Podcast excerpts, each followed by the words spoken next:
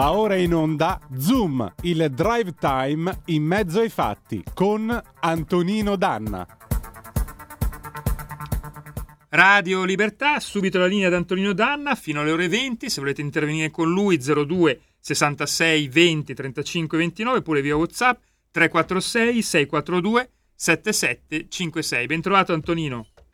Grazie Giulio Cesare Carnelli, condottiero mio condottiero, amiche e amici miei, ma non dell'avventura. Buonasera, siete sulle magiche, magiche, magiche onde di Radio Libertà. Questo è Zoom, il drive time in mezzo ai fatti. Io sono Antonino Danna e questa è la puntata di lunedì 10 di ottobre dell'anno del Signore 2022. Cominciamo subito la nostra trasmissione ricordandovi as usual che dovete, vi si invita cordialmente a dare il sangue perché il sangue in ospedale serve sempre, salverete vite umane, chi salva una vita umana salva il mondo intero.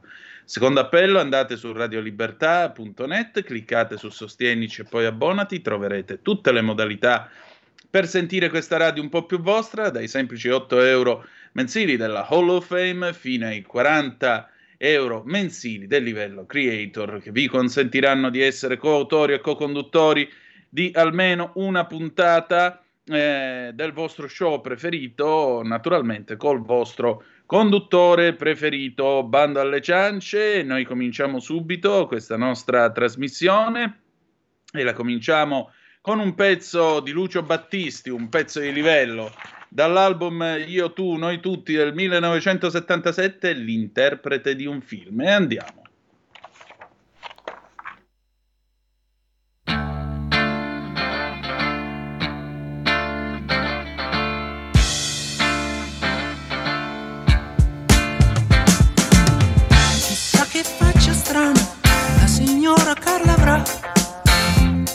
Trovandoti domattina accanto a me nel letto, arriva alle otto, son certo che le pulizie non farà, stavolta fuggirà. Mi sto chiedendo ancora dove trova il coraggio per farti quella domanda cretina che ti ha fatto ridere prima. Che diventassi balbuziente, che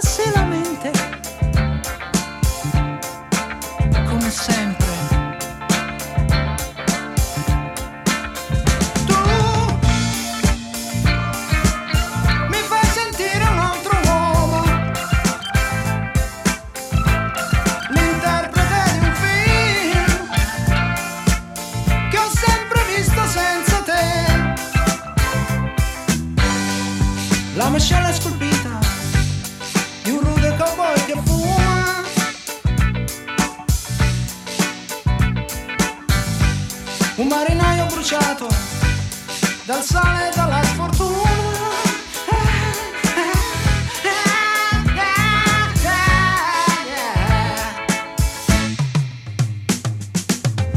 Confesso avevo un po' paura, anche se non speravo in niente di un piccolo incidente che mi mandasse a monte questo incredibile presente, la gioia di fare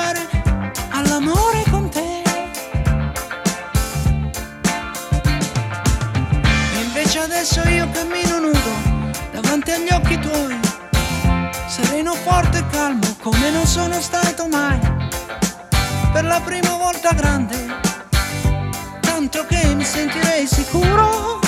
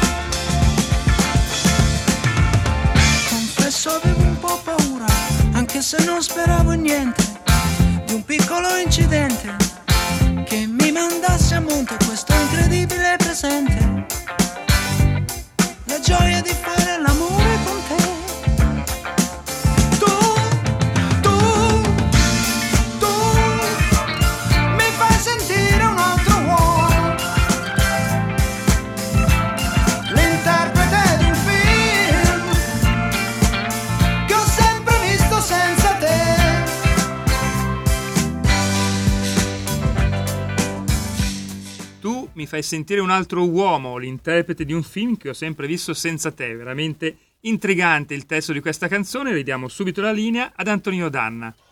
Eh, Pezzone ha una ritmica niente male, insomma, è un pezzo di livello, forse non tra i più conosciuti di Lucio Battisti, un altro che ha, pensate, un intro, un intro musicale di quasi due minuti è Il Veliero, anno di grazia 1976 dall'album Lucio Battisti, la batteria, il contrabbasso, eccetera. Quello lì sarebbe, sarebbe bello da mandare, però sai, per due minuti senti solo la, la ripetizione della stessa nota, dici che sei incantato il disco, a posto siamo.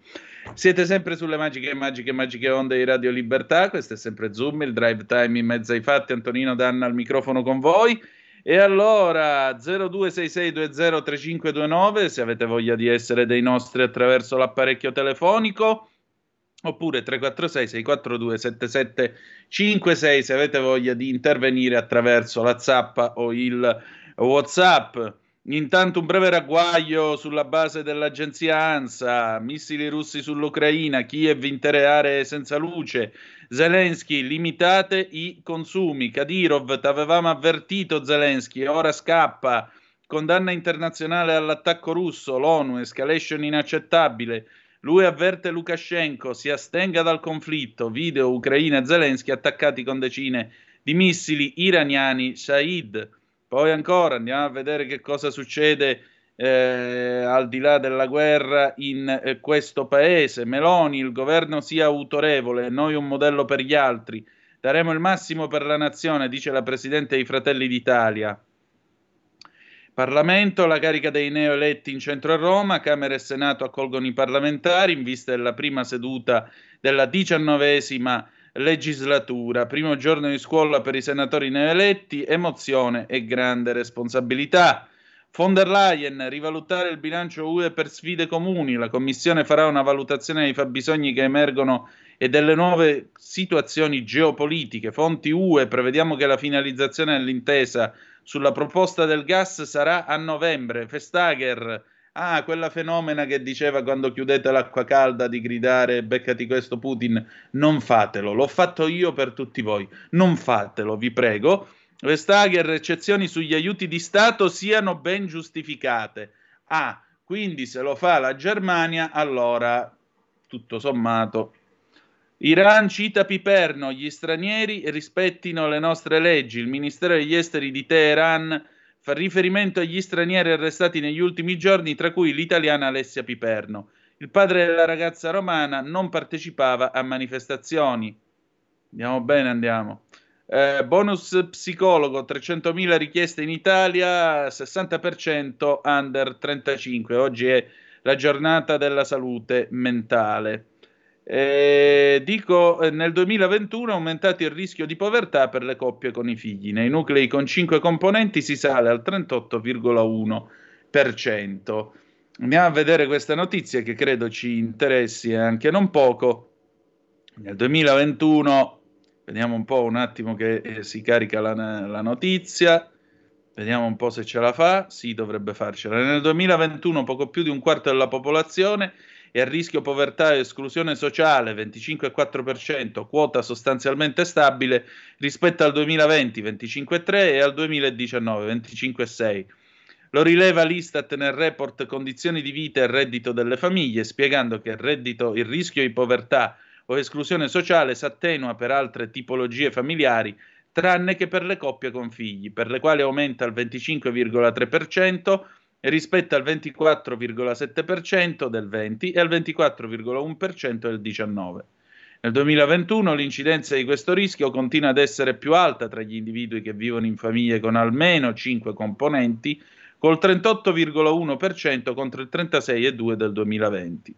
Il reddito netto medio delle famiglie nel 2020, anno della pandemia, è stato pari a 32.812 euro. Insomma, eh, diciamo che si parla tanto di famiglia, però la famiglia una volta gettata nel mondo soffre, soffre naturalmente tutto, tutto ciò che accade e forse sarebbe il caso di aiutare le famiglie, di aiutare le famiglie ad andare avanti e creare possibilmente lavoro oppure abbassare le tasse, le tasse, perché questa è la cosa più importante e anche più drammatica probabilmente da fare, mentre invece là fuori, come vedete, è tutto un gran casino. 0266203529 se avete voglia di dire la vostra, oppure 346 642 7756. Vi dico anche alcune cose. Questa sera noi abbiamo una puntata che è un focus su quanto sta accadendo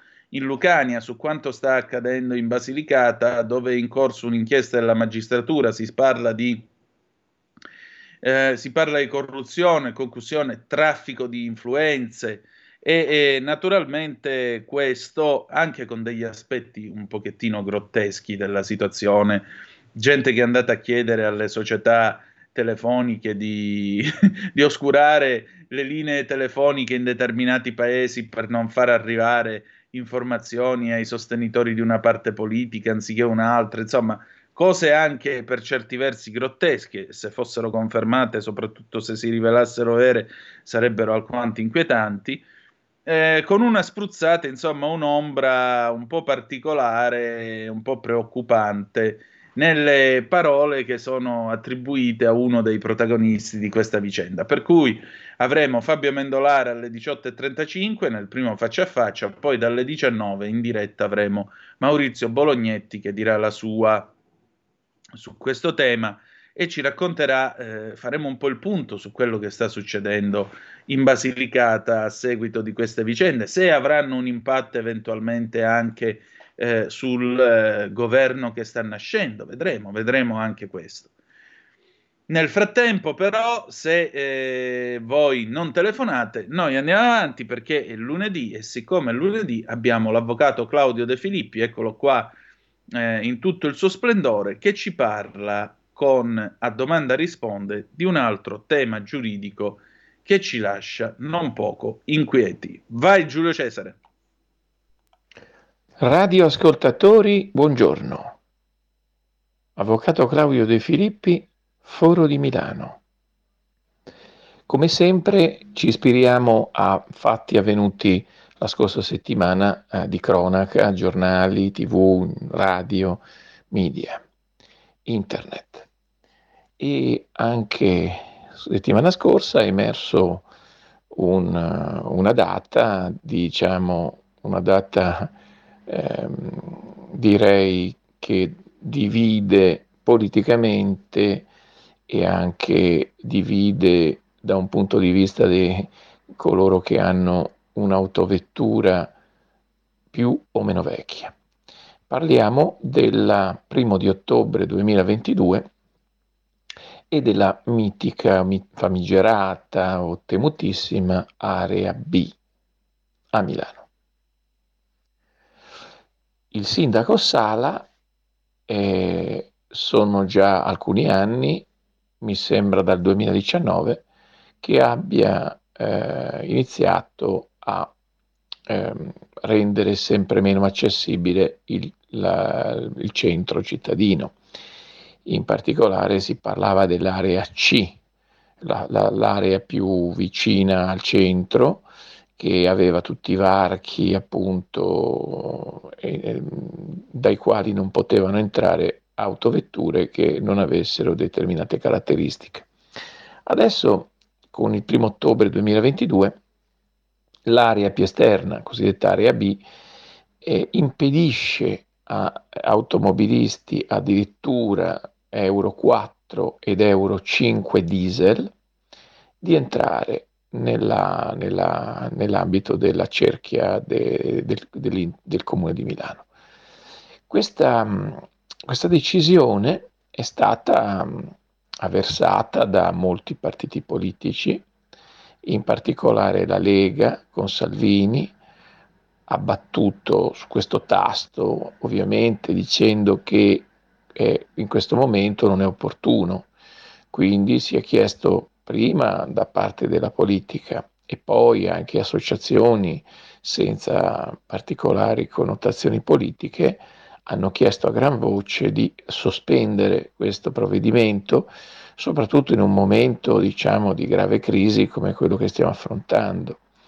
E anche perché si è fatto un rapido calcolo, non so fino a quanto possa essere fondato, eh, per il quale eh, circa 1.300.000 autoveicoli non potrebbero più entrare con le nuove regole. Indubbiamente non si parla solo di autoveicoli per uso privato, ma anche autoveicoli che trasportano merci. Non so se questo calcolo di 1.300.000 sia un calcolo attendibile per eccesso o per difetto, ma sicuramente sono tantissime le auto che non possono più entrare perché entrare nell'area B con dei veicoli diesel 4 e 5 eh, significherebbe avere una multa molto pesante fino al sequestro dell'autoveicolo e addirittura mh, mm, ho letto anche di effetti sulla patente. Quindi ovviamente eh, si pone un, un interrogativo a questo punto come si possa determinare l'esclusione di autoveicoli molto recenti anche, perché gli Euro 5 sono stati costruiti fino al 2012-2013, quindi come si può mh, avere delle auto già escluse dalla circolazione per una metropoli come Milano eh, quando queste autovetture sono perfettamente legali in tutto il territorio dello Stato.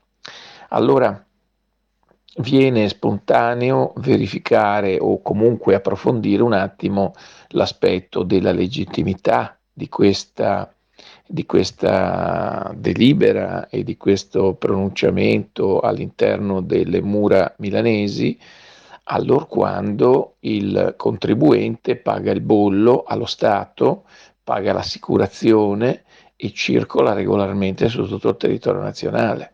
È legittimo che una città, anche se una metropoli, escluda veicoli Euro 5, per esempio. Gli Euro 4 sono già esclusi da altre città, in Emilia, in Veneto, in Piemonte, ma gli Euro 5 per la prima volta vengono esclusi direttamente. Allora su questo aspetto eh, sulla legittimità di un provvedimento del genere bisognerebbe soffermarsi. Dovrebbe essere una legge nazionale a stabilire questo, ma non una normativa locale che potrebbe danneggiare, dico col condizionale, coloro che eh, hanno un autoveicolo ancora, ancora eh, diciamo moderno e non particolarmente vetusto, neanche particolarmente inquinante. Quindi è vero che le metropoli a livello europeo e, e oltre, Londra, Parigi, hanno delle normative abbastanza severe in materia di emissioni, ma, eh, ma attenzione, eh, cioè, mh, questo processo è avvenuto nel, più nel tempo. In Italia bisognerebbe che ci fosse appunto una regolamentazione unica e bisognerebbe verificare anche la possibilità di avere un, una transizione eh, diciamo più, eh, con più tempo, proprio per evitare che sulle casse delle famiglie o delle aziende vadano a ripercuotersi ulteriori costi che in realtà poi diventano delle vere e proprie tasse. E quindi la necessità di comprare un auto, altro autoveicolo in leasing, acquistarlo o noleggiarlo, tutto questo indubbiamente eh, pesa sempre sui, sui bilanci sempre più risicati di famiglie e imprese.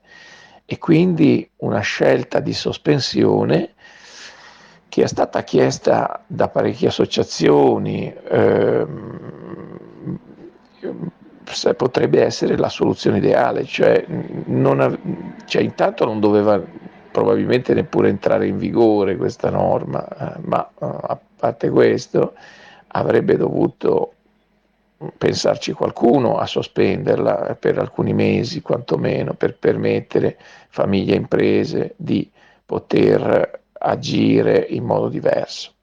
Segnalo un particolare eh, molto importante che è una sorta di mitigazione un po' della legge draconiana, che questa area B è una legge draconiana.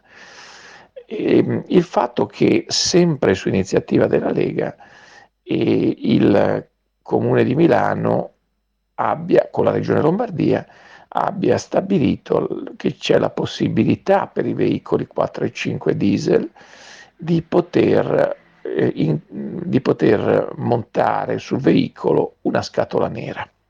Questa scatola nera permetterebbe di mh, mm, non avere le multe e di percorrere un numero X di chilometri a livello annuale tali da consentire ancora di non sostituire il mezzo.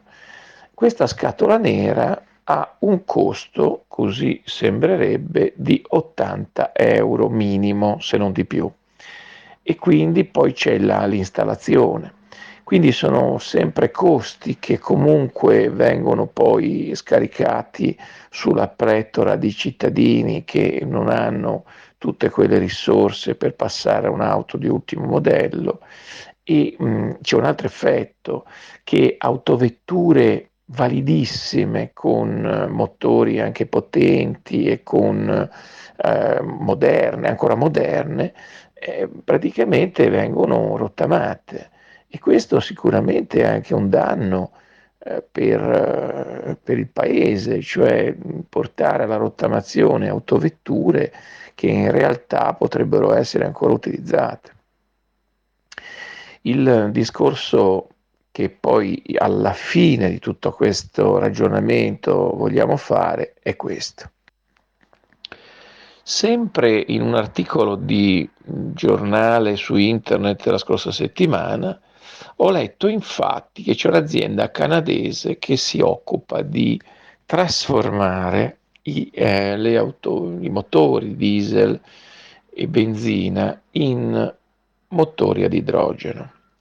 Ecco, questa idea di ehm, dover per forza cambiare tutto, cioè cambiare il sistema di propulsione, il sistema del motore, le batterie, eccetera, eccetera, a favore di un veicolo elettrico, potrebbe essere questo il tallone d'Achille del veicolo elettrico. Ricordiamo che quando iniziò la storia dell'auto, il veicolo elettrico eh, sembrava prevalere sul benzina, poi sappiamo com'è finito. Ma eh, in questo caso forse questa transizione diventa sempre più pesante, soprattutto in un momento difficile e quindi avere idee diverse in materia di mobilità, di motori, di propulsione rispetto all'elettrico potrebbe essere la soluzione giusta, perché l'elettrico implica la, di completamente cambiare il veicolo, quando invece un sistema di idrogeno, come abbiamo visto questa azienda canadese, potrebbe permettere di mantenere il vecchio motore di trasformarlo in un motore che produce acqua.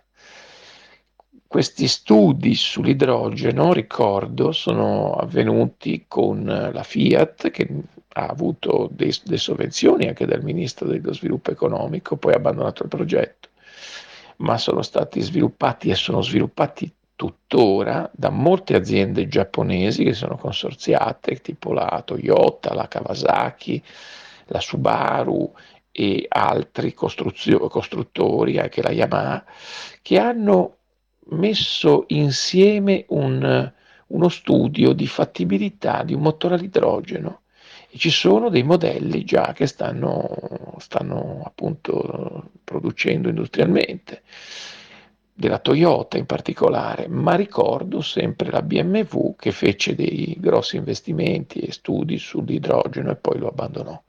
Probabilmente l'idrogeno ha un rischio es- di esplosione, un rischio di sicurezza che ancora deve essere eh, completamente eliminato e dopodiché il problema dell'idrogeno è semplicemente che la macchina fa uscire acqua e questo potrebbe determinare in certi periodi dell'anno il ghiaccio sulle strade o comunque le, le strade bagnate. Ma tutto questo potrebbe essere appunto un capitolo del futuro dell'auto. Ultima particolare che è emerso è che sempre dal primo di ottobre anche le Fiat Hybrid, le Fiat Panda Hybrid, devono pagare. Quindi eh, le, le, hybrid indiscriminatamente fino al 30 di settembre potevano entrare senza pagare. Dal primo di ottobre addirittura un modello nuovo della Panda, diffusissima, eh, auto diffusissima, per entrare a Milano deve pagare. Quindi di fronte a queste scelte eh, ovviamente bisogna a volte fare anche marcia indietro. Stai ascoltando Radio Libertà, la tua voce libera, senza filtri né censure, la tua radio.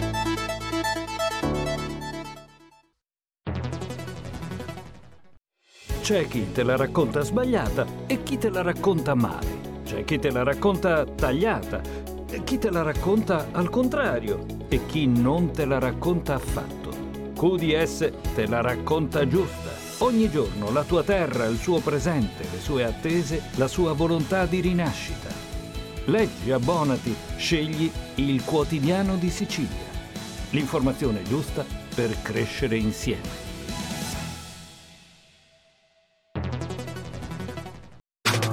Stai ascoltando Radio Libertà. La tua voce libera, senza filtri né censura. La tua radio. Tu trici la machine, shamani, la machine. Oh, andiamo tutti, let's go.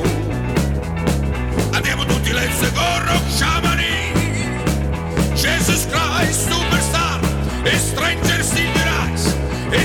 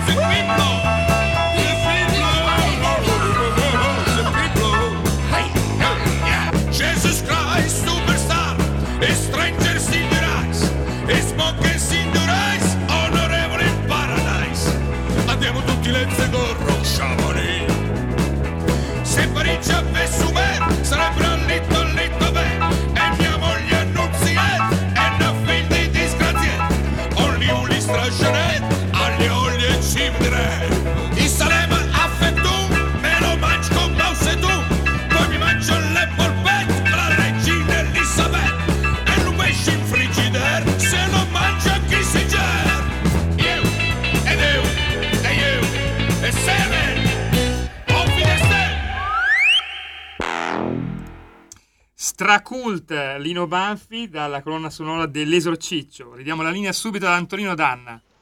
Anche perché Lupesci in Frigidaire se lo mangia Kissinger, quindi chissà se era buono il pesce in Frigidaire. Ebbene sì, era l'Esorciccio, anno di grazia 1975, eh, parodia alquanto seria dell'esorcista, anno di grazia 1973, grandissimo film girato veramente con quattro soldi da Ciccio Ingrassia, del quale ricordiamo il centenario in questi giorni, da Ciccio Ingrassia che usò come set addirittura la sua stessa villa perché soldi non ce n'erano assai per un film entrato praticamente nel culto più totale. E infatti in una di queste scene un indiavolato Lino Banfi che fa la parte del sindaco eh, del paese in cui avvengono i fatti strani dell'esorcista o meglio dell'esorciccio eh, canta questo indiavolato Chamonix Rock che è diventato veramente una grande, diciamo così, un vero pezzo di culto del tempo.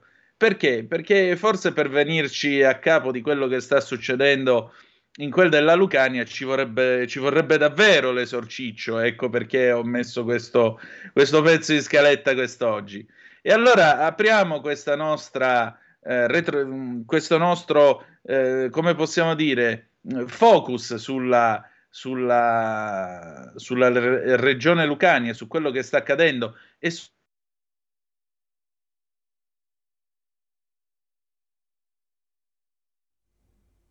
faccia con Fabio Amendolara, Fabio Amendolara della Verità, che su questo tema ha eh, per primo aperto, eh, diciamo così, aperto, sollevato mh, sollevato il lenzuolo che eh, copre naturalmente il riservo delle indagini in corso. State a sentire che cosa ci siamo detti quest'oggi. Allora, stasera per questo, primo, per questo primo faccia a faccia abbiamo con noi Fabio Mendolara della Verità. Fabio, tu qualche giorno fa hai scritto un articolo molto dettagliato e devo dire anche abbastanza inquietante in tema di, ehm, in tema di eh, regione Lucania. È in corso un'indagine da parte della magistratura, ci sono delle accuse anche abbastanza gravi, traffico di influenze su tutte, ci sono delle storie al limite del risibile o del ridicolo se fossero vere, addirittura di richieste alle compagnie telefoniche di disattivare la rete cellulare per non raggiungere determinati elettori di una determinata parte politica che cosa sta accadendo e che cosa, mm, diciamo così, che cosa, su che cosa i magistrati si stanno muovendo? Ma devo dire che per quanto mi riguarda non tutto è stato una sorpresa, diciamo così. Eh, diciamo che mm, l'inchiesta ruota molto intorno a un uh, esponente di Forza Italia, uh, consigliere regionale, che era capogruppo di Forza Italia in Consiglio regionale, uh, che ha dimostrato di sentirsi un po' di feudatario e quindi uh, poter gestire persone, località a proprio piacimento. Appunto, questo ex consigliere che poi si è dimesso, infatti, Francesco Piro, se non sbaglio, il, il quale tra l'altro in una delle telefonate o in un'intercettazione comunque dice mia moglie è di Rosarno e quindi siccome di Rosarno basta che, che, basta che faccia una telefonata e, quelli, e i rosarnesi arrivano, insomma lasciando intendere degli scenari abbastanza inquietanti. Certo, la Procura Antimafia queste cose le sottolinea molto perché l'atteggiamento che ha, oltre a diciamo, millantare queste relazioni calabresi eh, tramite la moglie, come se essere insomma, di Rosarno fosse già di per sé qualcosa di inquietante, eh, poi di relazioni vere e proprie con eh, gli ambienti della criminalità organizzata non ne sono saltate fuori, eh, però lui questo Uh, diciamo, giochetto lo metteva in campo per crearsi un'aura di, uh, dire, da, da, da, intoccabile. E, e, poi gli piaceva anche vantarsi un po' di, di, di essere un, uh, uno anche un po' violento e lui stesso in una intercettazione eh, ricorda ad un, uh, ad un, amico che un, un, ingegnere del genio civile incontrato nel cimitero uh, che diciamo, gli, uh, gli, si era messo di traverso, poi si era beccato un Motorola di quelli vecchio tipo, quindi abbastanza pesante, in un occhio e dopodiché era stato pure preso con una per ben 125 giorni di prognosi eh, di risultato, quindi eh, il personaggio un po' è questo qui. Mm. Eh, chiaramente prima facevi riferimento al eh, tentativo di staccare le celle telefoniche per impedire a, diciamo, a chi non voleva sostenere il consiglio regionale di poter essere raggiunto da altri eh, candidati eh, è, è, è l'esempio del uh, tentativo di gestire il, eh, il comune come un feudo, quel, l'autore di, questo, di, questo, diciamo, uh, di questa uscita uh, è poi diventato sindaco di Lago Negro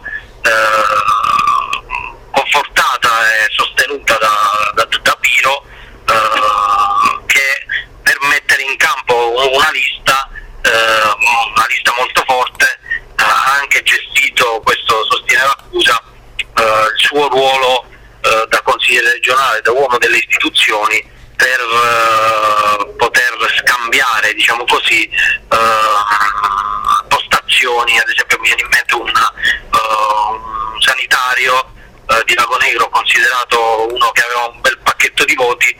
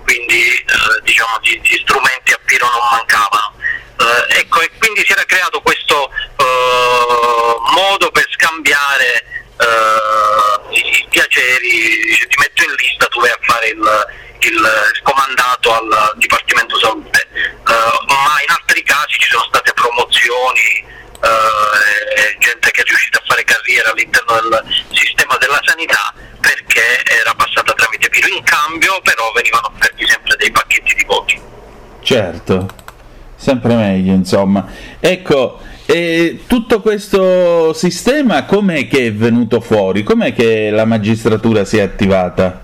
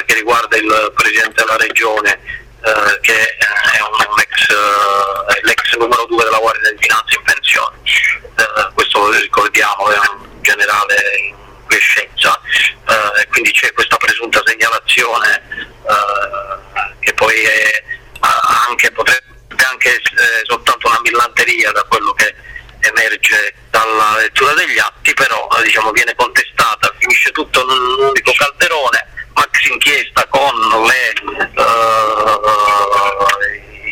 i, i diciamo, rapporti con la criminalità organizzata calabrese, ecco questo diciamo, per uh, uh, chi non ha maneggiato con cura gli atti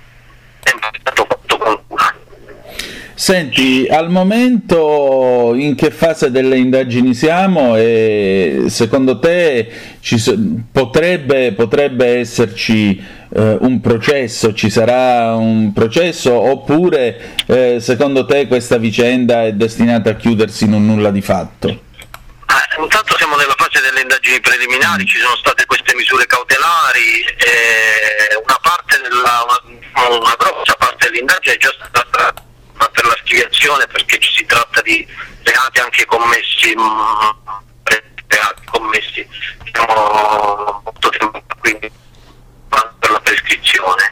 Eh, quello che resta è, è, stato per ottenere delle misure cautelari. Eh, oggi c'è l'inter- l'interrogatorio di garanzia del, di questo eh, consigliere regionale che si è dimesso, Piro, e probabilmente gli investigatori eh, sperano di poter raccogliere del materiale per andare avanti, altrimenti eh, come diciamo così, consuetudine della Procura di Potenza eh, a breve ci verrà notificato un avviso di conclusione delle indagini preliminari.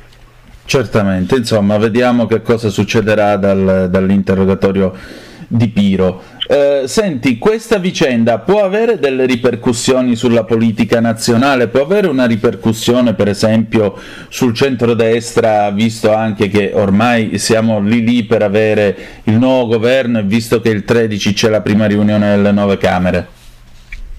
Ma io non credo che possa avere una ripercussione anche perché l'unico eh, parlamentare che è indagato, un senatore neoeletto di Fratelli d'Italia ed è anche indagato diciamo, per un aspetto molto marginale dell'inchiesta. Quindi un impatto forte, mm, io ho visto dei titoli, eh, colleghi che sono affrettati a titolare eh, primo attacco della magistratura alla Meloni, non mi è sembrato un po' una forzatura. Eh, sicuramente ha un impatto forte sul livello regionale della politica, eh, intanto perché c'è un consigliere dimissionario, eh, da quello che mi risulta la, prima dei non eletti la, eh, della lista di Forza Italia ha già un incarico in un ente subregionale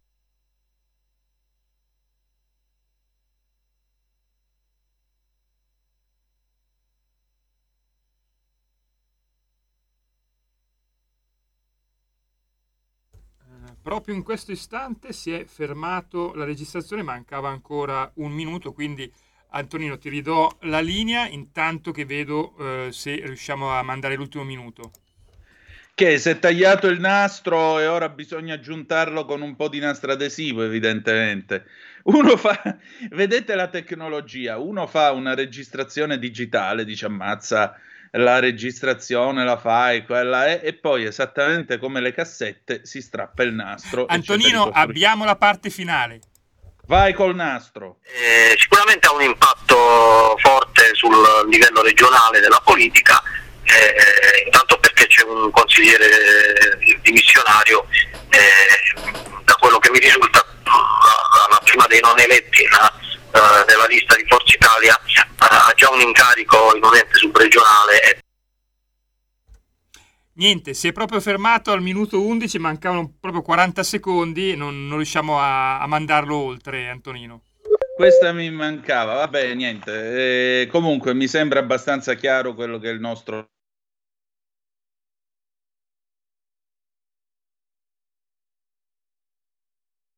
Eh, 02662039, sì, giusto, se volete essere dei nostri, oppure 346 642 7756 se volete intervenire attraverso le zap o WhatsApp. A proposito, quando eh, è intervenuto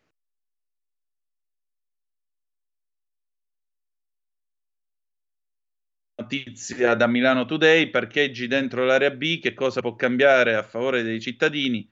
Dopo le polemiche per i parcheggi di interscambio dentro l'area B, Sala apre a modifiche. Grazie tante, ma resta comunque il fatto che sono delle scelte, delle decisioni perché voglio dire, gente che ha comprato una macchina, sta finendo di pagarla o comunque un'automobile abbastanza recente, eh, deve tenersi fuori dalla città perché? Perché nell'area B non può entrare. Anche con, con questo talebanesimo ecologista anche basta, perché non è così che si tutela la eh, sicurezza, non è così che si tutela la, eh, diciamo così, non è così che si tutela la salute dei cittadini, né il verde né l'ambiente in questo modo. Milano, 10 ottobre del 2022, mi scrive qualcuno anonimamente sul WhatsApp, firmatevi per favore.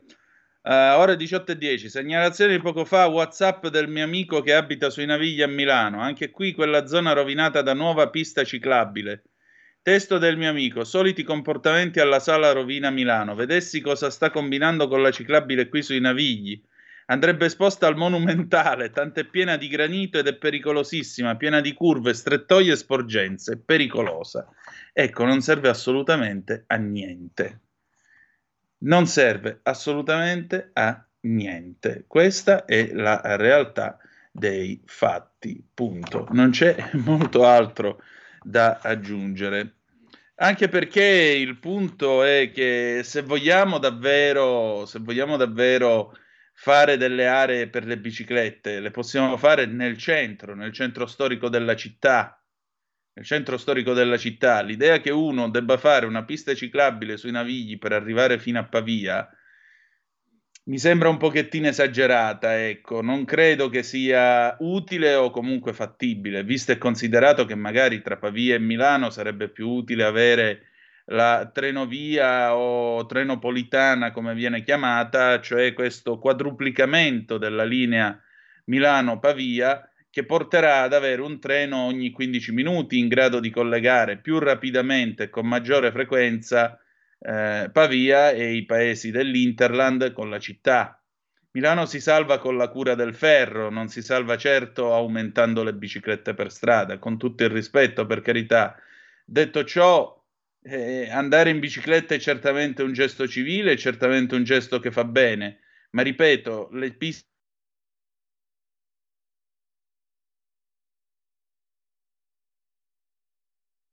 per esempio quella che è stata fatta in via Palestro. E... Giulio Cesare, che cosa succede? Eh, in questo momento ti sentiamo bene. Prima c'era stato un momento di vuoto. Eh, ho capito, però qui mi dice anche lo stesso Maurizio che ci sono degli improvvisi blackout e purtroppo c'erano anche mentre andava in onda la registrazione di Fabio Mendolara, quindi stasera forse abbiamo qualche qualche problema tecnico che poi cercheremo di risolvere. Allora, nel nostro andare, tra l'altro, 0266203529, se volete intervenire per telefono abbiamo ancora tempo, oppure 346 642 7756. Secondo voi non sarebbe il caso di abolire l'area B? O quantomeno riall- riallargarla alle vetture a benzina Euro 2 più tutti i poveri diesel che sono stati tirati via. Cioè è davvero il diesel che inquina, ma stiamo scherzando. E vogliamo parlare invece di tutti gli impianti di riscaldamento centralizzato che ci sono dentro Milano. Vogliamo parlare della cappa che viene costituita da tutti gli scarichi industriali nell'aria? Quelli non ci pensa nessuno. Chi è che inquina? Inquina il padre di famiglia, la madre di famiglia che sta pagando le cambiali da 4-5 anni per una macchina che ha comprato a diesel, dice ah che bello il diesel mi costa meno. Oggi non solo non costa più meno perché il diesel, a quanto è arrivato il diesel? Mi pare 1,80 euro contro le euro 67 e 70 del della benzina, quindi per ora costa di più il diesel. Tra l'altro, pare che nei prossimi mesi il prezzo del diesel possa salire ulteriormente perché l'approvvigionamento a causa anche di questa guerra non è facile. E poi che cosa succede? Succede che dopo tutto questo arrivi a Milano e ti trovi la mazzata che non puoi più arrivare con la macchina, non puoi più fare nulla. Io qui non ho parole. Qui più di 1,90. Dove? A Milano? Da che zona? Ah no, Maurizio Bolognetti. Qui più di 1,90 mi scrive. Li mortacci loro, tipica espressione lucana di, di, diciamo, di sconforto. I lucani quando sono sconfortati dicono pure loro li mortacci loro, appunto. A proposito di Maurizio Bolognetti, vi devo avvisare del fatto che domani dalle 16 alle 18 ci sarà il nostro Maurizio, il quale farà questo intervento, le interviste di Maurizio Bolognetti ad Alessio Lattuca, presidente di Confimpresa Euromed, che il 7 di ottobre ha inviato una lettera aperta al Presidente del Consiglio Mario Draghi nella quale tra l'altro si legge si rende necessario e urgente intervenire con mezzi pubblici per aiutare imprese, professionisti, famiglie ad affrontare la transizione e gli effetti devastanti che derivano da un lato, dalla guerra in Ucraina e dall'altro, dalla speculazione dei players grandi e piccoli che hanno determinato i rincari, l'aumento delle bollette per luce e gas e il maggior costo dei, me- dei beni di consumo. Vi leggo anche brevemente questa lettera che ha scritto appunto Lattu, che è il presidente di Confimpresa Euromed. Illustri- illustrissimo professor Mario Draghi, presidente del Consiglio dei Ministri. Confimpresa Euromed, nel solco degli attuali accadimenti che avvertono che il mondo sta cambiando, è impegnata a leggere questo tempo che deve guardare allo sviluppo sostenibile, al clima, alla transizione, alla povertà e in definitiva alla tutela della democrazia. Appunto perciò si rende necessario e urgente intervenire con mezzi pubblici per aiutare imprese, professionisti, famiglie ad affrontare la transizione e gli effetti devastanti che derivano da un lato dalla guerra in Ucraina e dall'altro dalla speculazione dei players grandi e piccoli che hanno determinato i rincari, l'aumento delle bollette per luce e gas, il maggior costo dei beni di consumo. L'iniziativa è emersa a seguito del costante dialogo con le persone, le imprese, i professionisti e del puntuale ascolto delle loro esigenze.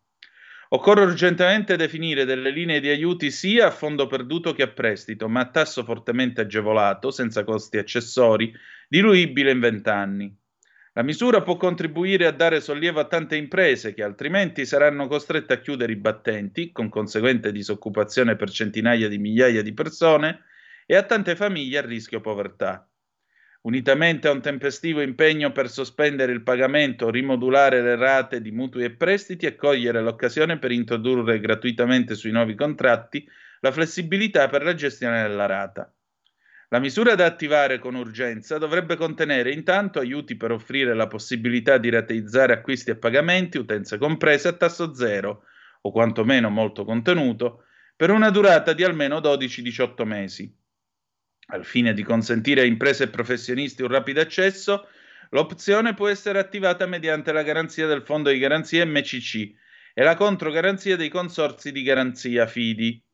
Si tratta di interventi che il governo può varare al più presto a favore delle imprese e delle famiglie per sostenere i maggiori costi legati agli aumenti energetici e alla spesa quotidiana e per evitare il rischio desertificazione. D'altronde, i percorsi per erogare le risorse richieste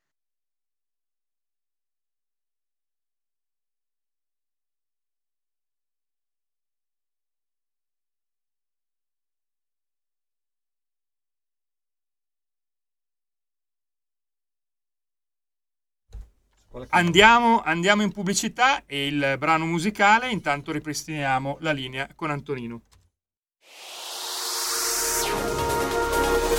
Exclusive Dance Chart. Exclusive Dance Chart. Ciao belli, sono Max Martinelli. Con la DJ Isabi vi aspetto per farvi fare tanti saltelli con la Exclusive Dance Chart, la classifica dance nazionale. Dalle 23 il sabato, se avete voglia di dance, vi aspetto con la Exclusive Dance Chart. Tanti saltelli con la B e il Martinelli. Exclusive Dance Chart. Tutte le domeniche, dalle 8 alle 10, la rassegna stampa del giorno e alcuni dei fatti principali della settimana che si è appena conclusa, con ospiti e telefonate in diretta. La domenica mattina non perdere contatto con la realtà su Radio Libertà, senza filtri né censure.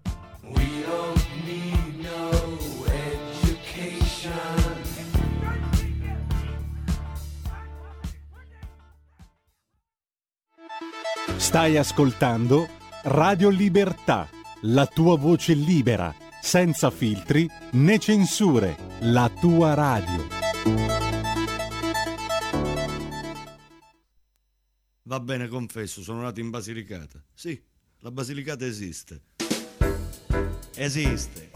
È un po' come il concetto di Dio. Ci credi o non ci credi? Io credo nella Basilicata. Una grande Basilicata, una Basilicata che estende i suoi confini fino a Foggia, fino a Salerno, una Basilicata grandi pascoli, perché la Basilicata ha bisogno di orologi, ha bisogno di mucche, ha bisogno di cioccolato, altrimenti non sarà mai la Svizzera del Sud. Dice la Basilicata. La Basilicata è stanca delle sue incongruenze. La Basilicata si sta chiedendo, perché la Basilicata è una regione riflessiva, una regione che ragiona, la Basilicata si sta chiedendo ma come mai in una regione dove la DC è sempre stata oltre il 40% non c'è la mafia? Ma dateci la nostra fetta di mafia! Dice la Basilicata. Basilicata è stanca di cristi che si fermano a Eboli. Per carità, un bel libro.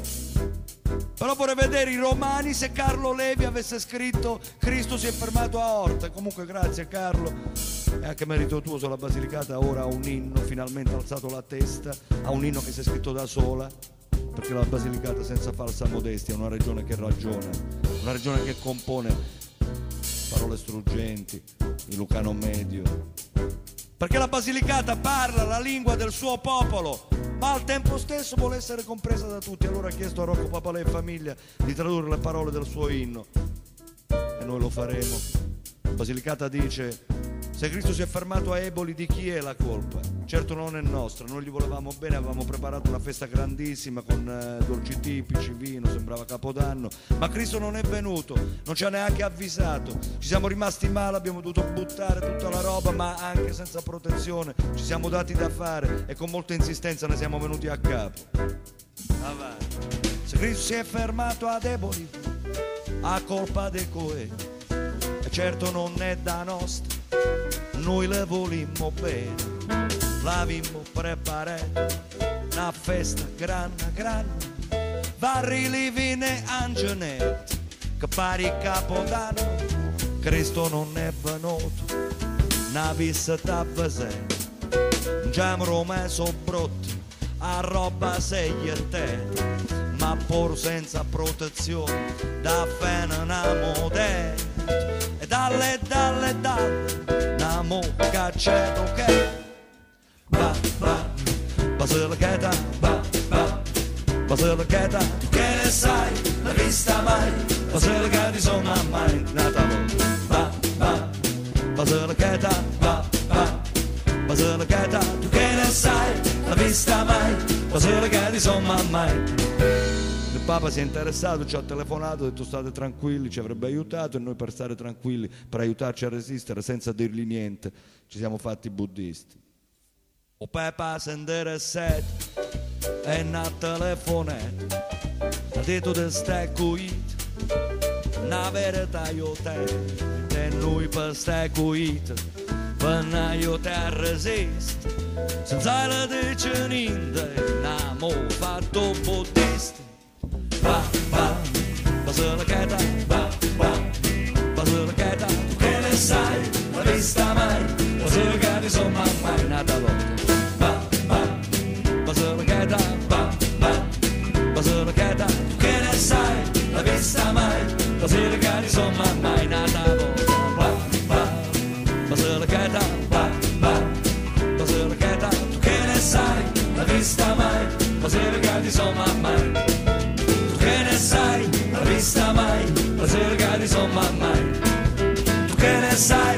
vista mai, Basilicata insomma mai.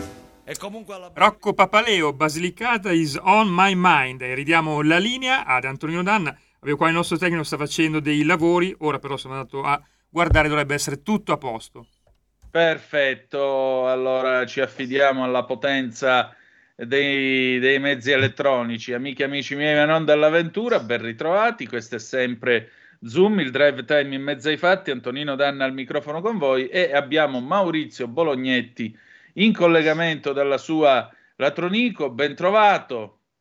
Grazie Antonino, un piacere poter essere in trasmissione con te e essere qui sulle frequenze di Radio Libertà. Allora, A Maurizio, proposito, io sono contrario assolutamente, rispondo alla domanda che hai posto. sì, Linea B, pollice, come si chiama? l'area B a Milano, Area B, pollice verso. pollice verso. no. È una Eh, roba inaccettabile. Dai. Eh, vorrei ben dire. Senti, allora, eh, già abbiamo avuto questa prima parte, il colloquio con Fabio Amendolara, che manco a farla apposta è Lucano pure lui come te, e eh, questo, il fatto che sia stata praticamente, eh, come ha scritto del resto su La Verità nei giorni scorsi, l'8 ottobre scorso, Ma perché io quando... Ecco qua. A Paltopoli regionale, indagato Bardi, decapitata la giunta. Maxi operazione nell'antimafia di Potenza, in 100 sotto inchiesta. Nei guai, tre assessori, un ex, spuntano anche i clan calabresi, perché appunto uno di questi consiglieri regionali, Francesco Piro, eh, nel, nel- segnatamente, che ora è- si è dimesso, eh, diceva al telefono: Mia moglie è calabrese, io basta che mando un messaggio, potete venire e poi me ne vado in galera come Cristo comanda. Loro lo sanno e per questo mi tengono. Ecco, partiamo da qui. Che cosa sta succedendo in Basilicata? Perché tu di queste cose te ne sei occupato per lungo tempo prima che la magistratura arrivasse. Ma intanto se consenti una preliminarmente, perché con- si dice sempre così, no? Sì. Eh, Allora, come si suol dire, Facciamo una premessa. faccio una premessa, in questi casi io aspetto che la giustizia faccia il suo corso e mi auguro ovviamente che eh, ci siano dei tempi, dei tempi rapidi. La considerazione preliminare qual è? Al di là del- di qualsiasi eh, fattispecie penalmente rilevante, che da alcuni aspetti di questa vicen- vicenda emerge uno spaccato, ci consegnano una fotografia di un ceto dirigente, se così vogliamo definirlo, dedito quasi esclusivamente a pratiche clientelari, un ceto dirigente, forse una, esagero, corrotto nell'animo, ecco, vorrei dire, corrotto anche dalla pratica di un potere fine a se stesso. Alcune delle cose che abbiamo letto, ripeto, che siano meno penalmente rilevanti, intristiscono davvero molto e in particolare mi riferisco al filone che eh, riguarda le vicende di Lago Negro in provincia di Potenza e eh, anche la, eh, come si è arrivati a re- fare la lista insieme con Maria, che per carità non è la madre di nostro Signore, ma è eh, eh, la sindaca di, eh, di Lago Negro.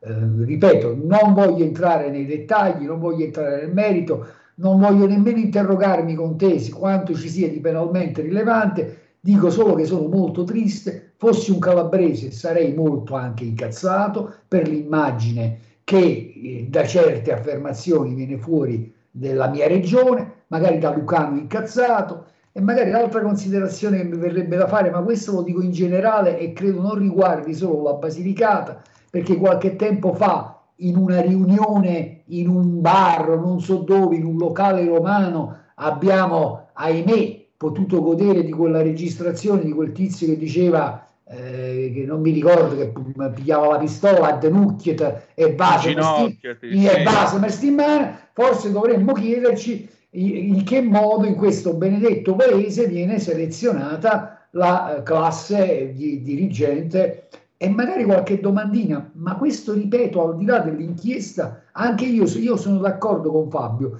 bisogna distinguere il grano dall'olio. eh. Ci sono delle cose che, sulle quali secondo me c'è un pochino più, c'è più ciccia e consistenza, altre cose sulle quali insomma sarei un pochino decisamente più cauto. Però per quanto riguarda la sanità, se mi consenti una considerazione generale, io direi che bisognerebbe, ma questo ne ho fatto una battaglia molti anni fa, bisognerebbe sottrarre alla politica la nomina dei dirigenti delle ASL e credo che le cose magari funzionerebbero un pochino meglio. Eh, forse sarebbe qualche meccanismo diverso, ecco, mettiamola così. Sì, è quello che comincio a pensare anch'io, se penso, visto che hai citato la Calabria, la Calabria che è da, è da lungo tempo, da lungo tempo ha la sua sanità commissariata, da lungo tempo la sua, la sua sanità è commissariata e il risultato è che se andiamo tra un'oretta al binario 3 della stazione di Vibo Pizzo, stasera, stai tranquillo che troviamo un po' di gente che aspetta l'Intercity notte che passa verso quell'ora, domani verso l'una sono a Milano e vanno a farsi le visite al San Raffaele, eccetera, eccetera, Ma eccetera. tu, ma tu lo sai, Nino, eh, tu, tu sei calabrese, quindi dici Sì. un paese che conosci benissimo, Castrovillari, che poi è confinante con la, con la Basilicata, anche Castrovillari, bellissimo posto, è parte del Parco Nazionale del Pollino che Come? condividiamo Calabria e Basilicata. Io una volta sono stato, un po' di tempo fa, mi sono, sono capitato per un problema di salute all'ospedale di Lago Negro e parlando con delle persone che erano lì in attesa, eh, questi erano, si erano spostati da Castrovillari, dove pure ci sarebbe un pronto soccorso, al pronto soccorso di Lago Negro e quando io gli ho chiesto ma come mai voi avete anche lì l'ospedale e insomma no? si sono messi le mani nei capelli dai. Sì, tra l'altro Lago Negro fa 100 km 134 all'autostrada, Castrovillari dovrebbe essere il 180 e questo significa 50 km ad andare e 50 a tornare. eh già, eh già. Cioè, stiamo parlando di questo, di questo. Veramente assurdo, come se da, eh, da Novara andassero al, al pronto soccorso a Milano, andata e ritorno. Più o meno è quella la distanza. io non so Nino io non so se vado fuori traccia ma in questo, No. paese, in questo paese abbiamo a lungo per carità sicuramente scialacquato e fatto cose indicibili sulla sanità poi a un certo punto però ho avuto come l'impressione no, anzi la certezza che si è intervenuti con l'accetta anche sui presidi ospedalieri non tenendo in nessunissima considerazione anche quelle che sono le caratteristiche orografiche di alcuni territori. È Per vero. cui certi presidi tu lì non li puoi chiudere, anche se ci non, parlo per, per iperbole, esager- esagero, anche 50 persone, però mi devi garantire un presidio, altrimenti prendi le persone e le deporti, le mandi via. È vero, è proprio così, è proprio così. Senti, ma eh, qui diciamo così, ci sono state tutta una serie di richieste. Per esempio, Amendolara scrive questa cosa che lì per lì fa ridere anche a leggerla. Il problema è che dopo diventa abbastanza inquietante. State un po' a sentire. Sulle elezioni per il rinnovo del Consiglio Comunale e l'elezione del sindaco del comune di Lago Negro, si legge nell'ordinanza, le decisioni strategiche provenivano dai soggetti politici indagati appartenenti al Consiglio regionale della Basilicata e in ragione delle funzioni da questi esercitate. In particolare, il consigliere regionale Piro, è riportato agli atti, avrebbe cercato di influenzare le elezioni del futuro sindaco mediante ingerenze illecite e favoritismi nelle nomine, trasferimenti assunzioni in sanità e in società su cui i pubblici ufficiali potevano esercitare influenza abusando della carica. Il sindaco, in cambio, sentite qua, avrebbe chiesto ai gestori delle compagnie telefoniche di disattivare i ripetitori dei cellulari in determinate zone della Basilicata, così da impedire agli elettori che non sostenevano Piro di essere raggiungibili e quindi influenzabili da altri. Ma, cioè, eh, approfittando di alcuni lavori di Lascio, che è il Maria di Lascio, appunto, la, la sindachessa, la sindachessa di, di Lago Negro, eh, avrebbe chiesto, ha chiesto a un tecnico, dovreste spe- sospendere il funzionamento per il tempo dei lavori, uno o due giorni. La richiesta ovviamente è stata respinta dai gestori della telefonia mobile. Ora,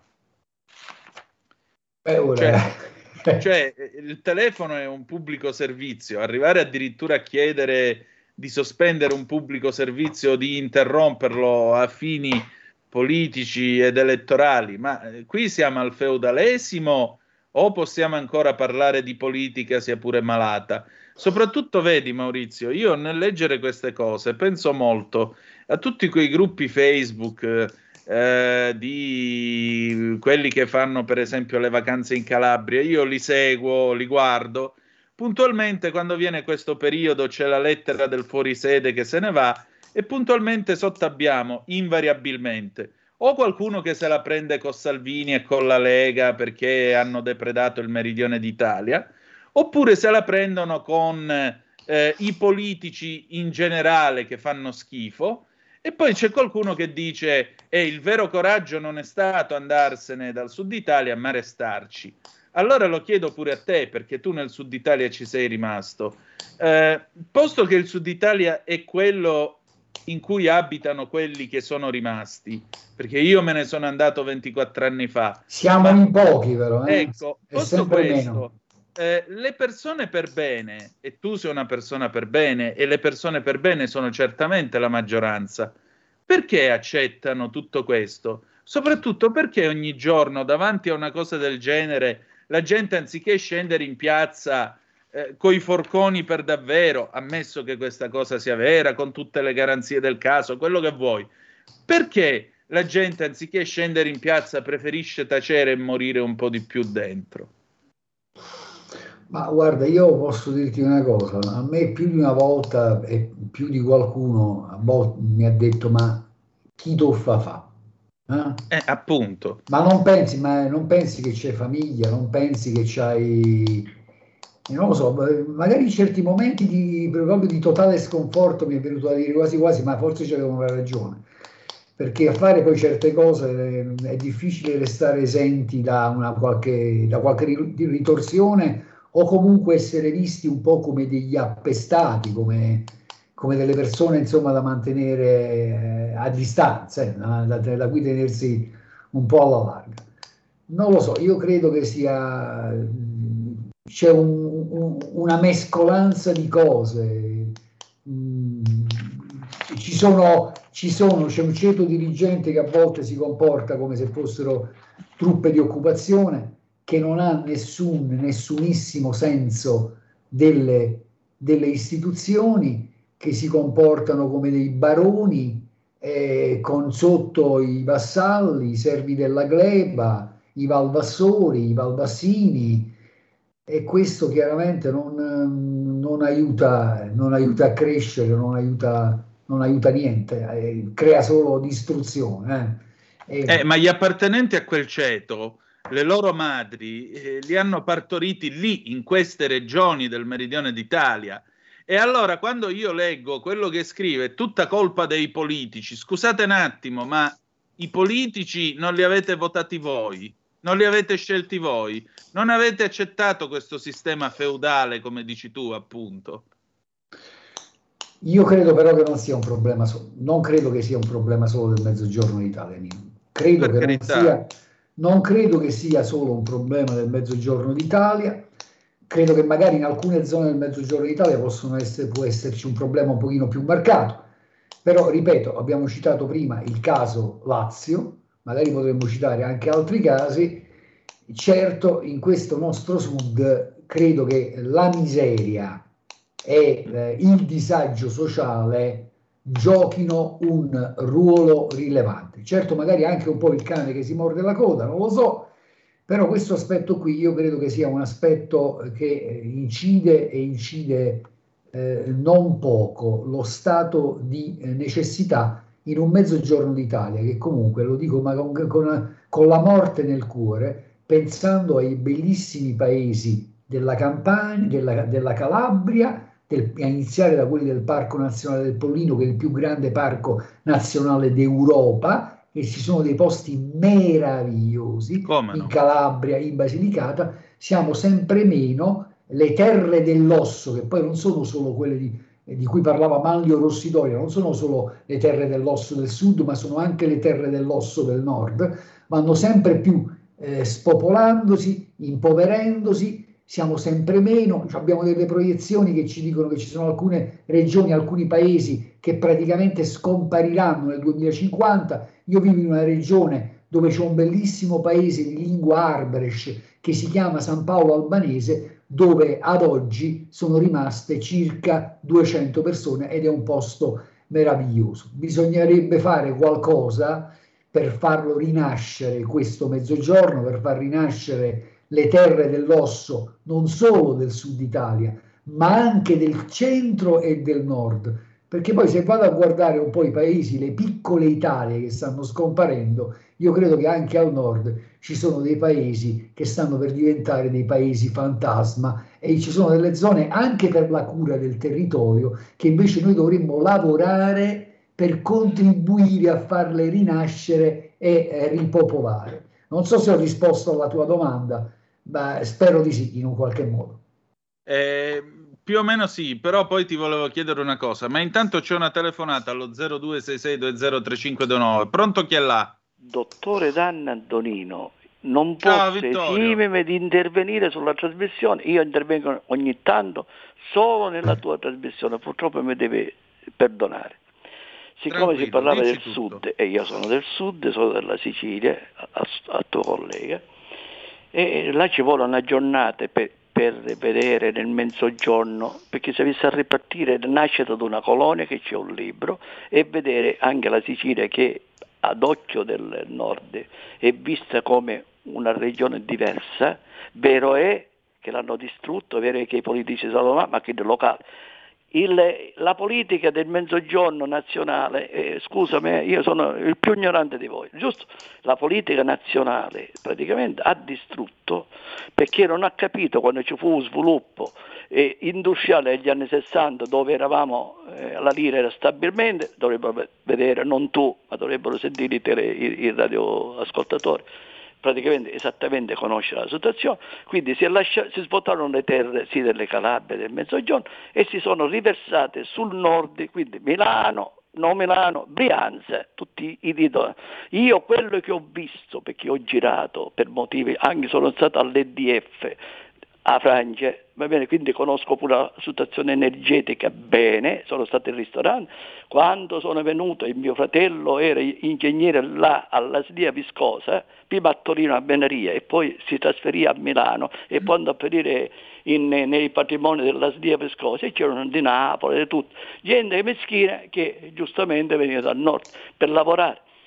Io ti dico che quello che ho visto io nella Brianza, in Sicilia e nelle Calabrie ci sono stato, ho visto i residence ben messi meglio della Sicilia, perché ci sono le, le aziende che fanno salame, ci sono eh, il, il peperoncino, si sono date da fare in Calabria. Attenzione, io sono andato a, a villeggiare il mare pulitissimo rispetto alla parte nostra, va bene, quindi la Calabria si sviluppa in certo qual modo. Io ti posso assicurare che quello che ho visto nella Brianza, un gelato messo nel cono in trattoria la sera prima di lavorare, comune a tutto, ogni tanto uno apriva e faceva una leccatina, quello che ho visto io nei, nei far west de- de- della Brianza, chi che mi spegne la luce perché consuma, non ti posso rubare la trasmissione perché io mi devo fare editoriale, così qualche giorno facciamo una trasmissione, io e te, tu mi devi consentire per diritto, diventa editoriale e quindi pagherò 40 euro, 50 euro mese solo per fare una trasmissione con te e fare capire che significa. E attualmente chi viene nel meridione Decide Giulio Cainarca, devi chiedere hanno una casetta a Milano con 350, ci dormono 5 come i negri che fanno qua a Palermo, no no scusa, gente di colore come fanno in Sicilia, quindi non è proprio così. Beh, va bene, la Sicilia era la più ricca, con la unificazione del regno d'Italia, a Casa Savoia l'ha ridotto, erano 30, ricordate, 30 lire pro capite, anche se c'erano chi ne pigliavano di più e chi di meno, ma Lombardia era neppure a 13 lire, era povera. Si sono invertiti il ruolo e non lo potranno mai correggere perché l'industria che investa in Sicilia o in Calabria viene a fare, si piglia contributo come la multinazionale che arriva in Italia, mettono in ci danno i contributi, finiscono i tre anni, si pigliano tutte cose e se ne vanno. E così hanno fatto nel, nel meridione. Si pigliano anche di Milano, si dia- eh, la, no la si dia viscosa, il coso, come si chiama, l'Alos, l'Isma, vengono fatte le, le cose sportive, hanno stato utilizzati in cassa integrazione alla regione Sicilia per tutto l'anno della sua vita e se pigliano le fabbriche se ne vanno perché non ci conviene stare in- nel sud. Tutto qua. Scusami. Prego, io però vorrei ricordare, faccio due esempi che conosco abbastanza bene. Perché qui siamo arrivati addirittura a rievocare Casa Savoia, alcune tesi un po' neoborboniche e così via. Perché alla fine della fiera la domanda che nasce spontanea, Maurizio, è se la questione meridionale abbia ancora senso di esistere, specialmente nel momento in cui siamo nel mondo globalizzato, siamo nel mondo in cui se succede qualcosa a Tokyo, a Roma c'è sempre un contraccolpo e così via. Ma io faccio due esempi. Eh, uno è lo stabilimento che fece la Fiat a Termini Merese. In quello stabilimento, mh, quello costruito prima del 1969, quindi vi sto parlando di molto tempo prima, eh, quello che vedete in televisione l'hanno fatto dopo nel 69. In quello prima, che era proprio in centro a Termini, davanti alla stazione ferroviaria, dove mio padre ha lavorato come collaudatore, quella era la Fiat di Vittorio Valletta. Mio padre si faceva 40 Fiat 600 al giorno e lì in quella Fiat, Valletta aveva fatto prendere come capi, quindi i vari responsabili gerarchici, gente di provata esperienza fascista o comunque che veniva dalle forze armate, perché la Fiat era organizzata esattamente come un esercito, con una disciplina molto rigida, non c'era, eh, non c'era a quel tempo lo statuto dei lavoratori, quindi in quella Fiat tu dovevi stare molto attento anche a come pensavi, non soltanto a come parlavi, perché se poco poco rispondevi male al capo, il capo ti accompagnava all'uscita e ti diceva sei licenziato in tronco e non c'erano più santi. Nel 1972 apre l'Alfa Sud a Pomigliano d'Arco. L'Alfa Sud a Pomigliano d'Arco è stata fatta dallo Stato, lo Stato imprenditore, quindi non era un'azienda privata, non era la Fiat. Quelli che andavano a pisciare nelle vasche della cataforesi dell'Alfa Sud ci buttavano i gatti morti dentro le macchine nuove, non serravano i, budo- i bulloni a dovere e qualcuno è venuto giù da una parabolica, oppure non montavano i parabrezza, arrivavano le macchine, le tiravano giù dalla bisarca e saltavano i parabrezza. Quelli che facevano i sabotaggi, che cos'erano? Di dove erano? E chi è che ci ha mangiato con le assunzioni? L'Alfa doveva assumere tutti quelli in 45 minuti, entro 45 minuti di viaggio dallo stabilimento di Pomigliano. La politica impose due ore. Allora, vedete bene che la questione meridionale continua a esistere ancora. Termini Merese, fino a quando c'è stata la Fiat e fino a quando è stata aperta, lavorava e funzionava e nessuno pisciava nelle vasche della cataforesi della Panda tanto per fare un esempio, o della 500 o della 126, i modelli che ci hanno fatto. A Pomigliano d'Arco invece sì, e facevano i sabotaggi, perché lì pagava lo Stato. Allora, chi è che ci ha mangiato sul, sul, sull'industrializzazione del mezzogiorno? Eh beh, Chi è? cre- Credo di aver dato una risposta in apertura, no? quando ho parlato di ci offre una fotografia di un ceto politico Eh, appunto. a pratiche, eh, soprattutto a pratiche clientelari, non volendo generalizzare, ma sicuramente Eh, ma il per gli ceto as- continua per gli, perché- aspetti, per gli aspetti che emergono da questa inchiesta, ma anche per altre vicende. Penso anche a tutti i soldi e allo sperpero che c'è stato con i soldi della Cassa del Mezzogiorno Appunto. molti di quei denari non credo che siano stati utilizzati adeguatamente e ce ne sono state di cattedrali nel deserto. Però vedi, se penso anche ai finanziamenti, e lo so di dire forse una cosa impopolare, se penso anche ai finanziamenti anche eh, pubblici, finanziamenti europei, ci sono stati anche per quanto riguarda la Basilicata e credo non solo la Basilicata, imprenditori del nord che sono venuti a prendersi i soldi, hanno aperto la fabbrica, poi hanno chiuso e se ne sono andati. E quella fabbrica magari non ha ma- mai prodotto niente. E potrei farti delle esem- degli esempi nella zona del Materano di cui mi sono occupato qualche anno fa. Sicuramente ci sono state delle cose che non hanno funzionato e tu le, le hai sottolineate eh, ottimamente. Però è anche vero che questo è un paese un po' a volte di furbi e i furbi stanno un po' dappertutto. Sì, decisamente. Senti, andiamo in pausa, poi c'è Leandro Davarese, a tra poco. Stai ascoltando Radio Libertà. la tua voce libera, senza filtri né censura. La tua radio. La tua radio è ascoltabile anche con la televisione in digitale. Sul telecomando della televisione digitale o del tuo ricevitore digitale puoi scegliere se vedere la TV o ascoltare la radio. Risintonizza i canali radio e troverai anche Radio Libertà, canale 252.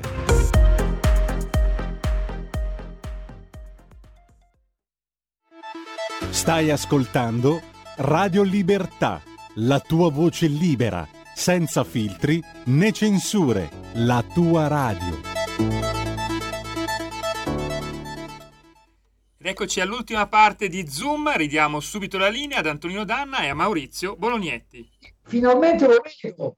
Era Giulio Cesare? Sì, era lui, era lui. Giulio, sei fantastico, sei un grande. Grazie Maurizio. Senti, Grazie a te. Senti Maurizio, prima di raccontare un altro curioso Senti, episodio. dammi, una, dammi una cosa i soldi, Nino, per piacere. Eh, ma infatti, ora ci arriviamo, però prima c'è Leandro Davarese, pronto? Pronto, ciao Antonino, sono Leandro, ti ringrazio. Senti, Prego. io ho avuto un'esperienza splendida qualche anno fa, ho lavorato in un'azienda agricola di produzione piante e fiori alla Mezzia Terme, splendida a Ah. tutti gli effetti.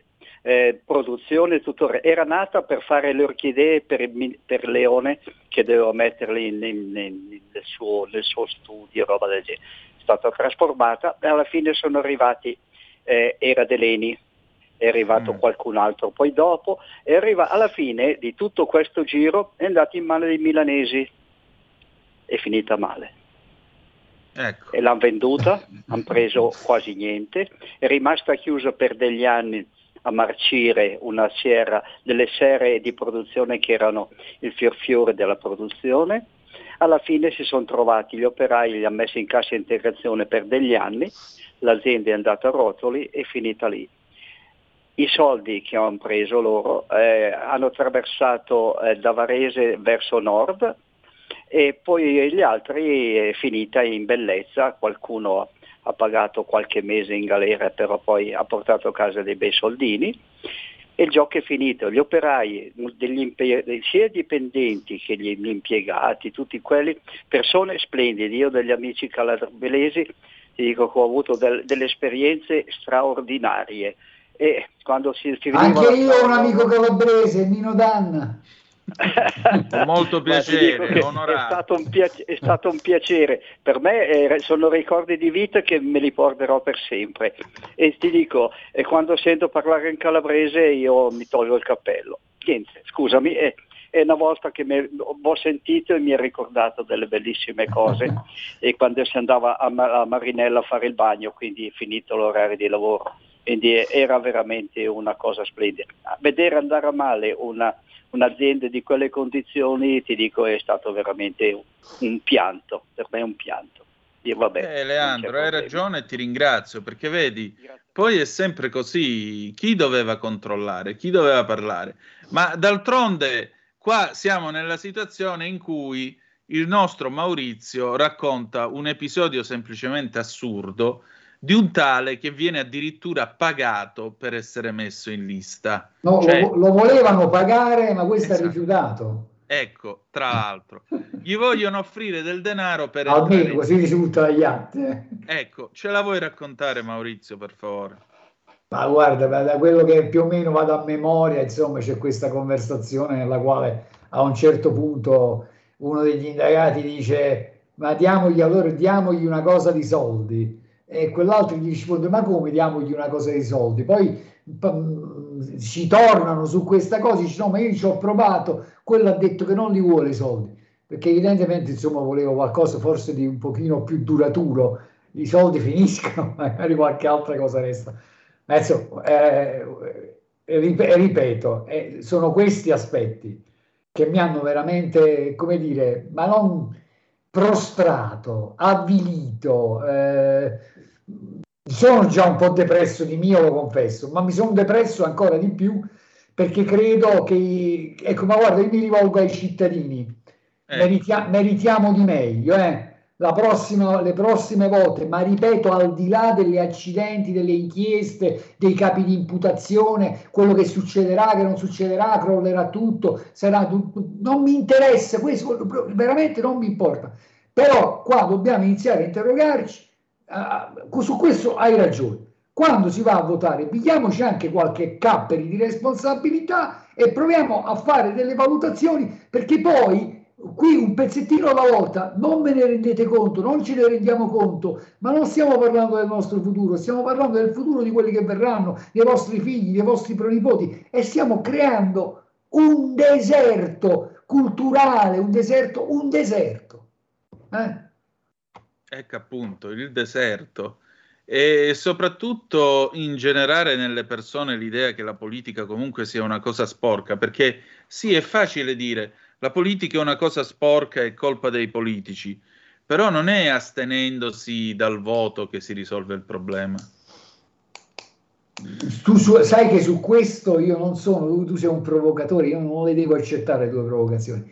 Io su questo non sono eh, eh, proprio d'accordo con te perché ritengo che possono esserci dei momenti in cui anche il non voto, ma attenzione, il non voto non come espressione qualunquistica, ma come espressione politica. Se io ritengo che per esempio in un determinato paese in quel momento elettorale non sia un momento elettorale eh, eh, democratico per davvero democratico, oppure per qualsiasi altra ragione politica, io credo che possano essere anche accettabili delle campagne finalizzate al non voto politico, così come possono essere, e io sono, lo dico perché altrimenti sarei fasullo con me stesso, io sono uno che in anni passati, molto tempo fa, si è recato al seggio, ha chiesto al presidente di seggio di non ritirare la scheda e la prima volta che l'ho fatto, che credo sia stata la prima volta in assoluto in Italia, non, non volevo questo perché era un mio diritto operare in quel modo, tra l'altro, ma le operazioni di voto si sono bloccate per un'ora, addirittura fu chiamato il prefetto di Potenza e il prefetto di Potenza rispose ha ragione quel pazzo scatenato di Bolognetti, è un suo diritto entrare nel seggio, dire non voglio la scheda e far verbalizzare le ragioni per cui ritiene di non voler ritirare la scheda. E fu esattamente quello che ho fatto. Certo non si può, io dico semplicemente che ci sono dei momenti in cui può essere anche accettabile il non voto, anche il non voto è un diritto. Poi se il non voto qualunquistico, nel senso che dicevi tu prima, e fa tutto schifo, e la politica è una roba spurca e tutto il resto, no, questo no. Io non penso che la politica sia la politica però una roba spurca, dovremmo tornare un po' di più alla politica, alla nobiltà della politica e poi magari consenti, ma dovrò un accidente di volta, io spero che questo Parlamento lo faccia, dovremmo chiederci, ma la vogliamo finire con i Rosatellum e con leggi elettorali che fanno degli eletti, dei nominati, che poi, insomma, quale libertà avranno in Parlamento, in che modo rappresenteranno il territorio, con candidature che vengono calate dall'alto e magari con, eh, con candidati che con quei territori non c'entrano proprio niente? Ecco, e in tutto questo a maggior ragione ti dico, e la magistratura? Dov'è? Eh, appunto, lo chiedo a te, cioè, Guarda, io sono uno hai, come- fatto magi- hai fatto denunce anche su magistrati. Io mi sono occupato di giustizia per come la intendo io di giustizia giusta, per come la, intende, la intendo io di giustizia giusta. Mi sono occupato di giustizia, mi sono occupato di carceri, me ne sono occupato a lungo, credo forse con una qualche serietà. Ho denunciato numerose incompatibilità ambientali che riguardavano alcuni magistrati, sicuramente in servizio in Basilicata. Ho detto anche la mia a proposito non è un reato. eh. Il consigliere Piro è, eh, si è fatto vedere qualche tempo fa in compagnia eh, di un noto magistrato italiano che si chiama Palamara. eh.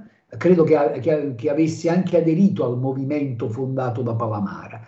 Ecco, io mi permetto di dire che, mh, caro, caro Piro, Palamara non è Enzo Tortora. Tor- Palamara non è Tortora. Ecco, questo ci terrei a sottolinearlo. Sì, mi- guarda, hanno cementificato la, la costa calabra e mentre cementificavano la costa calabra, la bellissima costa della Calabria e non solo della Calabria, beh, verrebbe da chiedermi con te, ma i magistrati che tutti i giorni percorrevano quelle strade avanti e indietro con le macchine, come hanno fatto a non accorgersi dello scempio che si stava consumando, che grida ancora oggi vendetta? E meno male che quelli sono dei, dei posti a volte talmente belli che anche se hanno fatto delle schifezze, belli restano.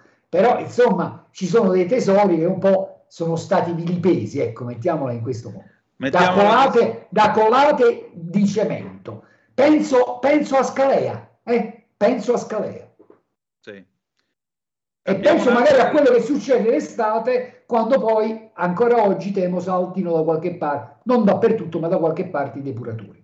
Ecco, tanto per gradire. Abbiamo un'altra telefonata. Pronto chi è là? Buonasera, eh, Valerio da Udine. Allora, anch'io ho fatto- Ecco, anch'io ho fatto la stessa cosa che ha fatto il signore, sono andato al tempo fa, qualche diciamo elezione politica fa, sono andato a rifiutare le schede e ho anche aggiunto degli allegati, uno per la Camera e uno per il Senato. Questa dovrebbe essere democrazia.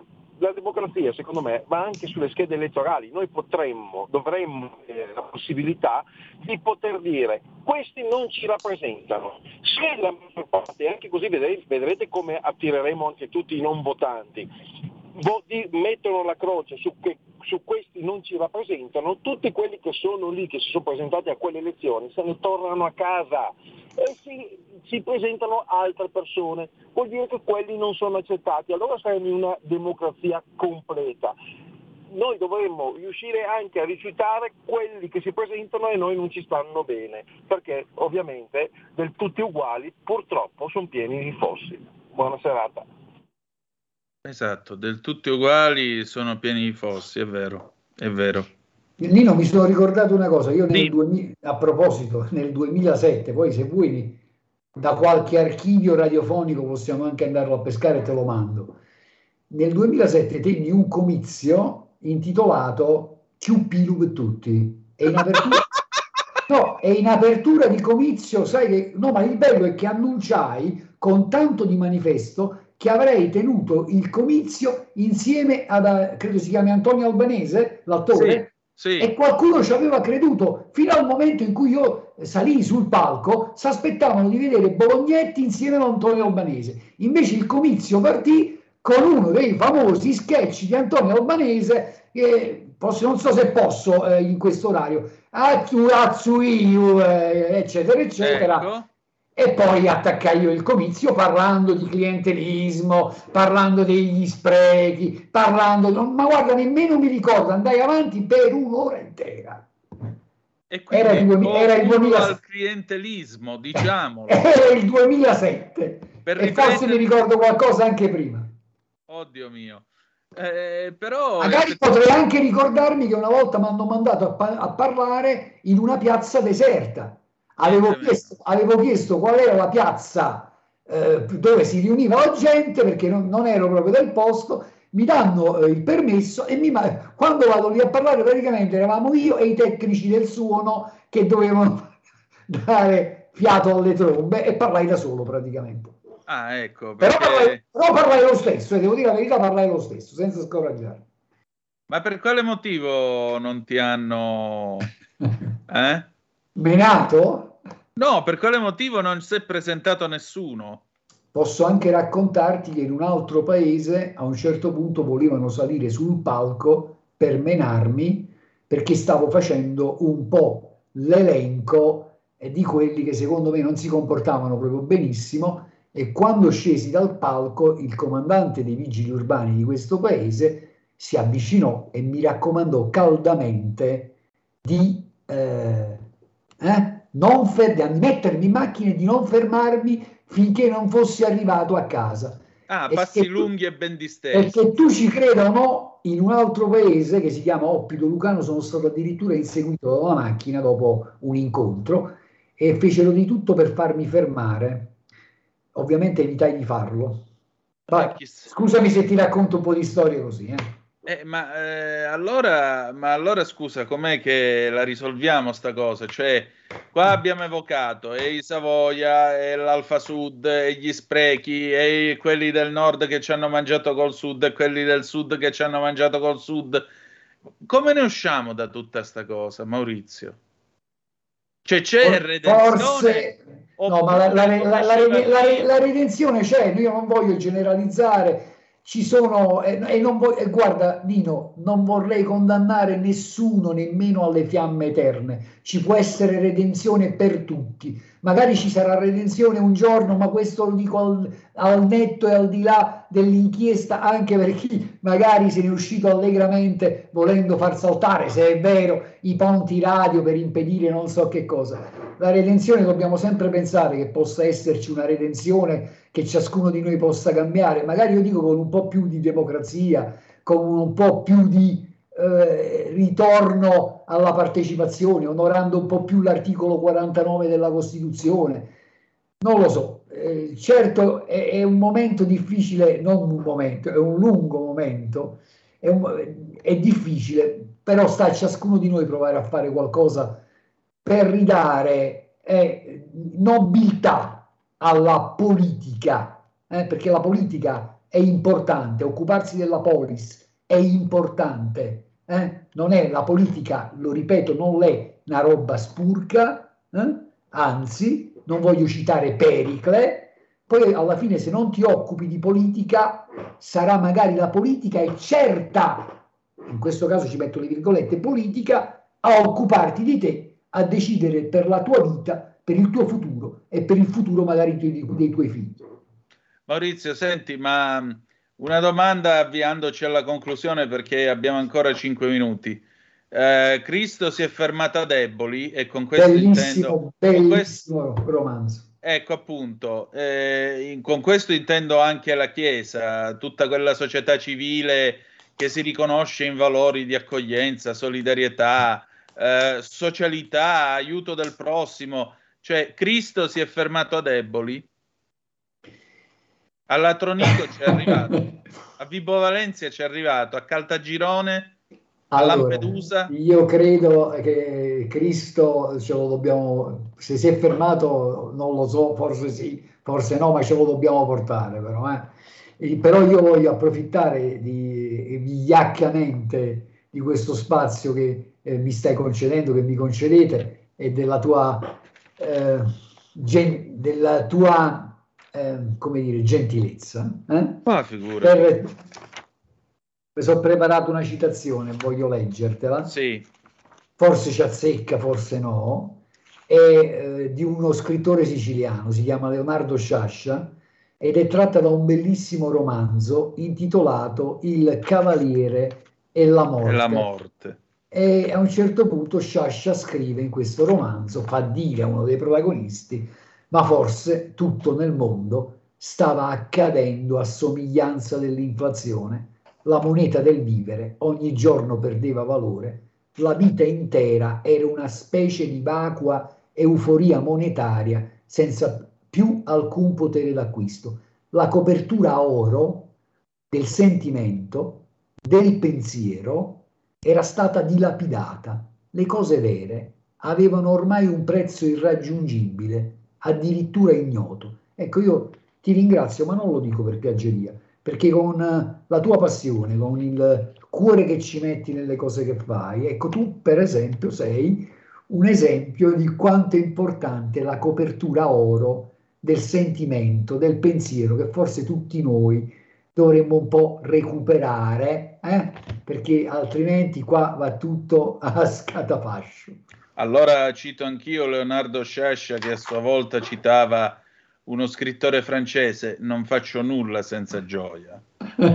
okay. Senti, domani alle 16 su queste magiche, magiche, magiche onde, tu avrai questa lunga intervista con Alessio Lattuca, il presidente di Confimpresa Euromed, che ha fatto una serie di richieste al presidente Draghi perché ha scritto una lettera il 7 ottobre scorso di che si tratta? Che abbiamo gli ultimi due minuti. Ma guarda, lo hai, lo hai illustrato eh, magnificamente tu. Tra l'altro, poco fa ti ascoltavo agli ascoltatori di Radio Padagno e mi, di Radio Libertà, scusatemi, eh, mi, mi, limito, mi, limito, a dire eh, che credo siano richieste ragionevoli di, eh, quelle di Alessio Lattuca e ascoltatela l'intervista, è un, personaggio, un personaggio interessante che grazie a Radio Libertà credo potremo sentire magari anche in futuro altre volte. Posso però segnalarti che domani, sempre per Radio Libertà, andrò in un piccolo paese della provincia di Salerno, Auletta, dove c'è la proprietaria di un forno che si è inventata il panichea. Se vuoi dire e praticamente questa signora, un po' stufa di dover par- pagare anche lei, poverina, bollette stratosferiche, sai cosa ha fatto? Ha messo in vetrina un panetto di lievito, un po' di sale, la farina ha scritto euro 2,50, il gas e la mano d'opera ce la mettete voi perché io non ce la faccio più. Lo trovo geniale, lo trovo L'ho trovato geniale anche io, tant'è che ho chiamato Petronilla e la sentiremo per Radio Libertà nei prossimi giorni e le ho detto guarda voglio che tu questa storia la racconti voglio che racconti questo esempio anche di resistenza di lotta se vuoi e voglio che racconti te stesso il tuo lavoro quello che fai il pane eh? il pane anche che diventa metafora pane Il pane fai da te. Grazie Maurizio, grazie davvero. grazie a te Nino un abbraccio forte Allora, noi chiudiamo qua questa nostra puntata. Dopo di noi la canzone d'amore Natalino 8 in cerca di te, perduto amor 1944. Andiamola a cercare, già che ci siamo. Grazie per essere stati con noi. Ci si ritrova domani alle 18.05 trattabili sulle magiche, magiche, magiche onde di Radio Libertà. Ma prima voi ascolterete il nostro Maurizio Bolognetti che intervisterà appunto eh, Alessio Lattuca, presidente di Confimpresa Euromed alle ore 16. Che dire di più? Grazie per essere stati con noi e ricordate che malgrado tutto, the best is yet to come, il meglio deve ancora venire. Vi hanno parlato Maurizio Bolognetti e Antonino Danna. Buonasera. Avete ascoltato Zoom, il drive time in mezzo ai fatti.